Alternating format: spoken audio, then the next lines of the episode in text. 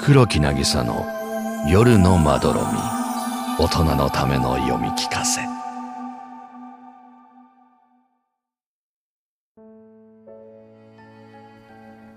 エスパー、あなたの選んだカードはこれですね。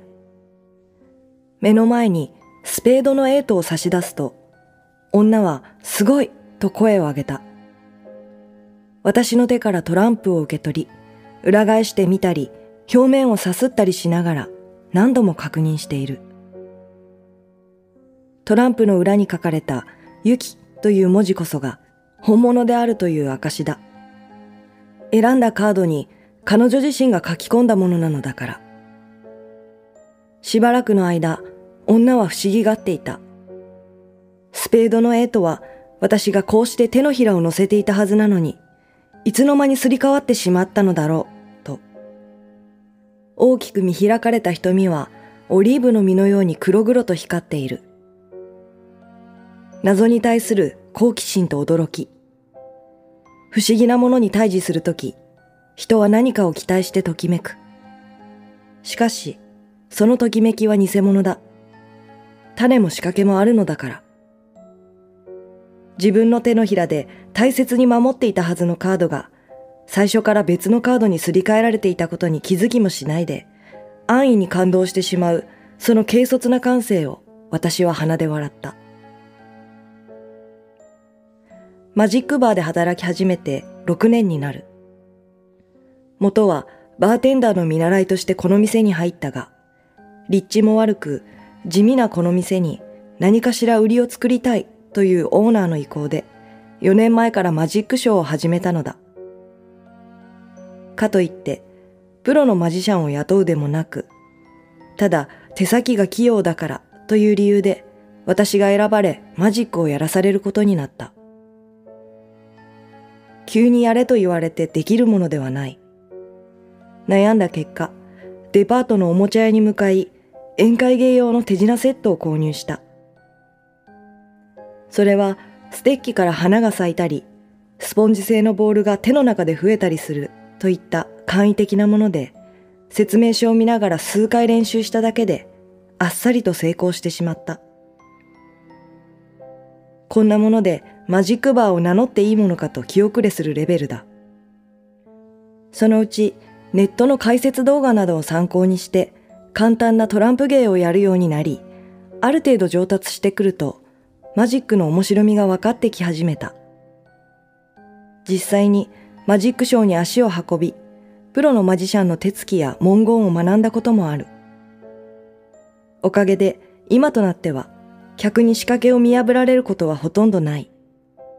同業者から見ればまだまだなのかもしれないが、店に来る客は皆酒を飲んでいるのだ。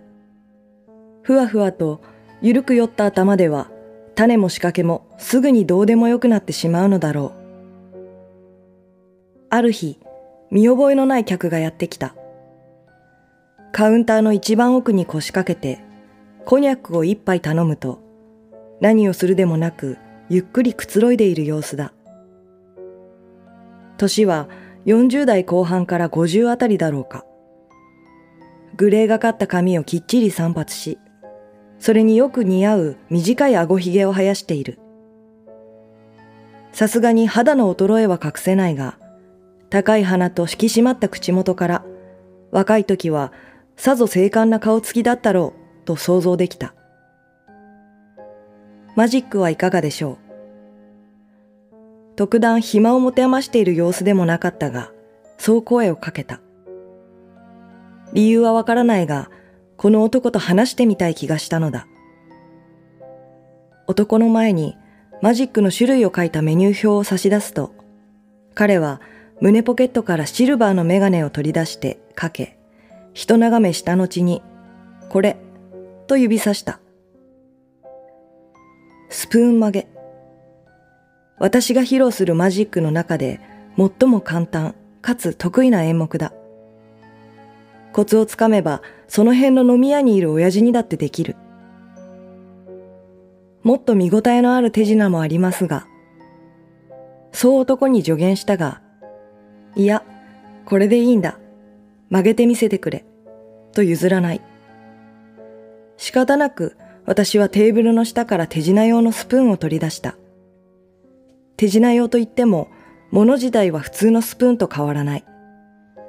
その辺で売っている安いステンレス製のスプーンだ。店で客に出すスプーンは銀製の高級なものだが、これはどうせ曲げてしまうのだ。安物でいい。赤いテーブルクロスの上に置かれた一本のスプーン。美しい曲線をつまんで男の目の前にかざす。上下にゆらゆらと揺らしながら、確かめるなら今のうちですよ、と男に笑いかけた。男は少しスプーンに触れ、それが何の変哲もない普通のスプーンであることを了承し、微笑み返した。曲がります。3、2、1。手のひらの中に手応えがあった。適切な位置に適切な力を加えると、スプーンの首はあっけなく曲がってしまう。自らが金属であることを忘れ、バターのように柔らかく素直に。はい、どうでしょう。眼前に差し出されたスプーンに驚いたのは、男ではなく私だった。曲がっていない。そんなことがあるはずがなかった。先ほど圧をかけた指先の感覚さえまだ鮮明に残っているというのに。スプーン越しの男は何も言わず、口元だけで笑っている。その表情は挑発的な色を含んでいた。私は自分の耳が熱くなったのを感じ、失敗したことへのお詫びとともに、もう一度チャンスをくれ、と願い出た。いいですよ、何度でも。男は余裕たっぷりにそう返し、ゆっくりとコニャックのグラスを口に運んだ。スプーン曲げでミスしたのは初めてのことだった。手持ちの芸の中で一番うまくやれる自信があるのに。これまで何百本ものスプーンを曲げてきた自分が今日に限って失敗するなんて、と未だ信じられない気持ちだ。だってスプーン曲げには種や仕掛けすらないのだから。客の目を盗んで一瞬で折り曲げる。ただの力技でしかないこの芸の何がマジックなのだろう。男を送り出した後、私は強烈な羞恥心と無力感に見舞われていた。あの後、何度挑戦しても、ただの一本もスプーンは曲がらなかった。いつもの要領でやっているはずなのに、びくともしない。スプーンが悪いのだろうかと、別のものに取り替えても曲がらない。それどころか、もはややり方が丸分かりになってしまうくらい、ゆっくりと力を込めてみてもダメだったのだ。男は、馬鹿にするでもなく、ただ微笑んでいた。なんとか取り繕ろうとする私の焦りも、理解不能な現象に対する恐怖も、すべて見透かしたような目をしていた。私はなんとなく、あの男がスプーンを曲がらなくしたのではないかと思う。そんなことあるはずもないと分かっていても、どうしてもそんな気がするのだった。翌日から特訓が始まった。昼夜逆転している生活の私には、昼に起きるだけでも辛いことだが、昨日の屈辱が加勢して、なんとかベッドから起き上がり、買い物へ行く支度を始める。長いこと同棲している彼女から早起きを驚かれたが、私が起きた理由がたまのデートではないことを悟った途端に不機嫌になり、出かけまで文句を言われた。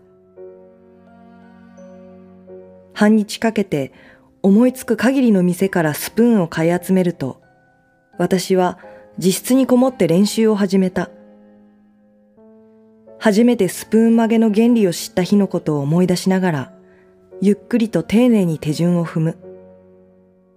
目の前にあの男がいるつもりで、銀色の曲線に変化がないことを確認し、そしてひらりと手のひらを組み替えるその影で細いスプーンの首に圧をかけた。スプーンはぬるっとした感覚とともに簡単にねじ曲がる。ほら、できた。自分の能力が失われていないとわかり、自然と笑みがこぼれる。あの時はたまたま調子が悪かっただけだ。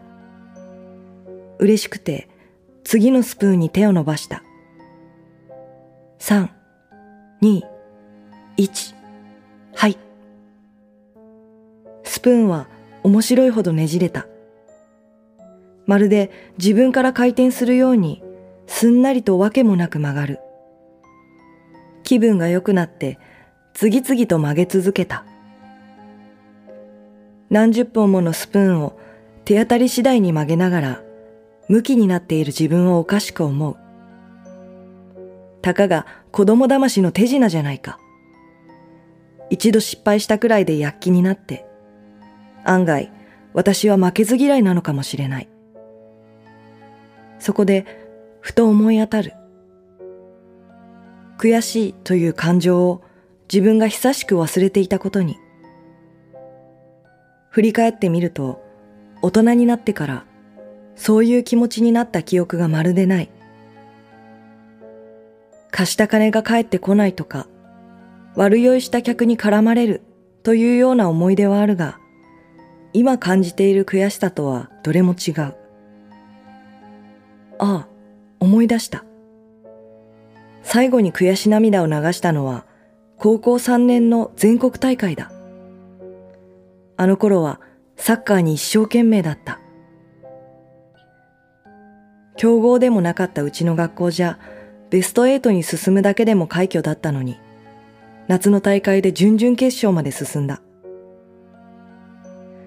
真っ黒に日焼けして、汗びしょびしょになって走り回って、一体どうしてあんなに頑張れたのか、今の自分には到底わからないけれど、とにかくサッカーが好きだった。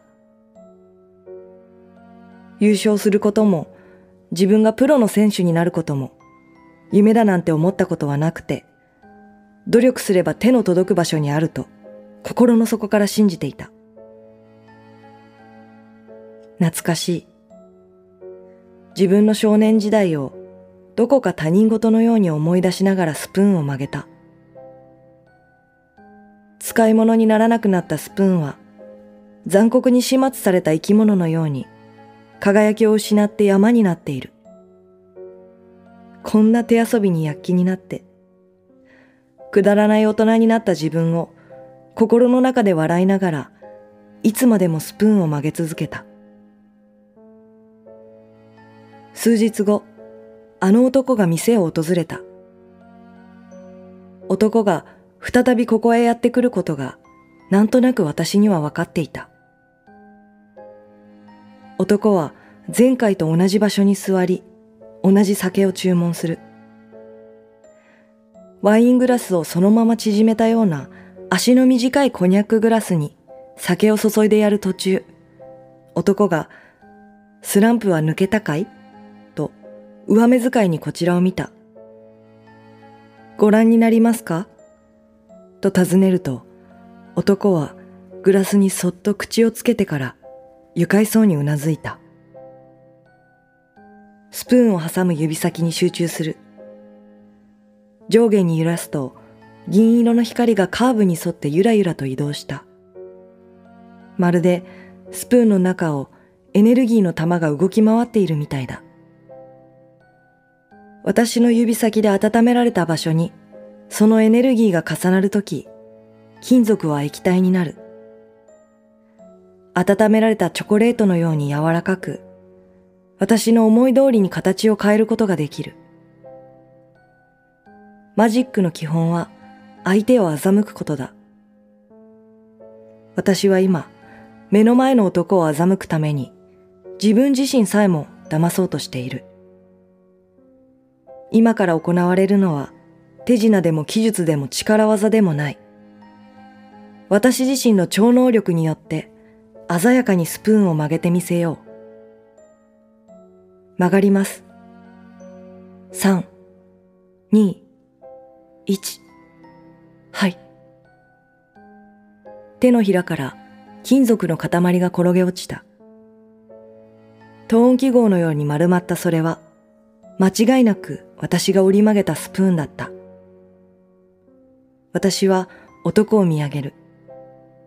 彼も驚いたように目の前のスプーンを見つめていた。素晴らしい。思い出したように男が声を発し、小さく拍手しながら私に向かって歯を見せて笑った。称賛に答えながらも、私はかすかな恐怖を感じている。確かにスプーン曲げは成功した。そのためにたくさん練習もした。けれど、感触が違う。私が力を込める寸前に、まるで手の中から逃げるようにスプーンは曲がっていったのだ。おめでとう。目の前の男が言う。いつもの笑みは消え、私をまっすぐに見据えている。おめでとうという言葉が、単に手品の成功を祝ってのことではないと雰囲気でわかる。私は自分の両手を光にかざした。カウンターライトに照らされたオレンジ色の手は暖かく、内側からかすかに発光しているようにも見える。選ばれてしまった。そう頭の中で思うと同時に男がうなずいた。もう声に出さなくてもこちらの考えがわかるらしい。思考を読まれるなんて空想妄想の世界じゃないかと思いつつ、妙に落ち着いている自分がいる。念を押すつもりでもう一度声に出さずに聞いてみる。あなたが私にこの力を授けたのですか？男はふっと鼻で笑い、一口酒を煽った。途端に私の脳内にあらゆる疑問が湧き上がる。自分に何が起きたのか。この力は神秘的なものなのか。男は何者なのか。他に何ができるのか。どうして心が読めるのか。なぜ自分が選ばれたのかを。怒涛の質問攻めを鬱陶しく感じたのか、男は少し眉をしかめて顔を振った。そして、スプーンを一本くれないか、と言ってきた。私は机の下から新しいスプーンを取り出して渡す。一体何を始める気なのだろう。男はかっこつけた様子でスプーンをつまみ、私が先ほどしてみせたように、ゆらゆらと揺らし始める。